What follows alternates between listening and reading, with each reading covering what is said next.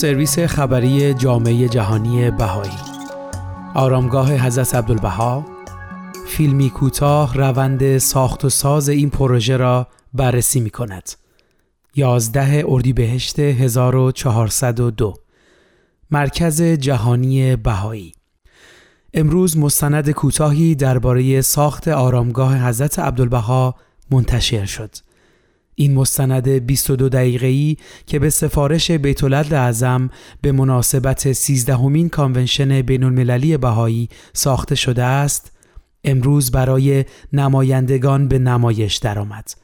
این فیلم داستان ساخت آرامگاه حضرت عبدالبها از جمله تلاش ها برای پاکسازی محوطه پس از آتش سوزی ناشی از حادثه در اوایل آوریل 2022 را بیان می کند.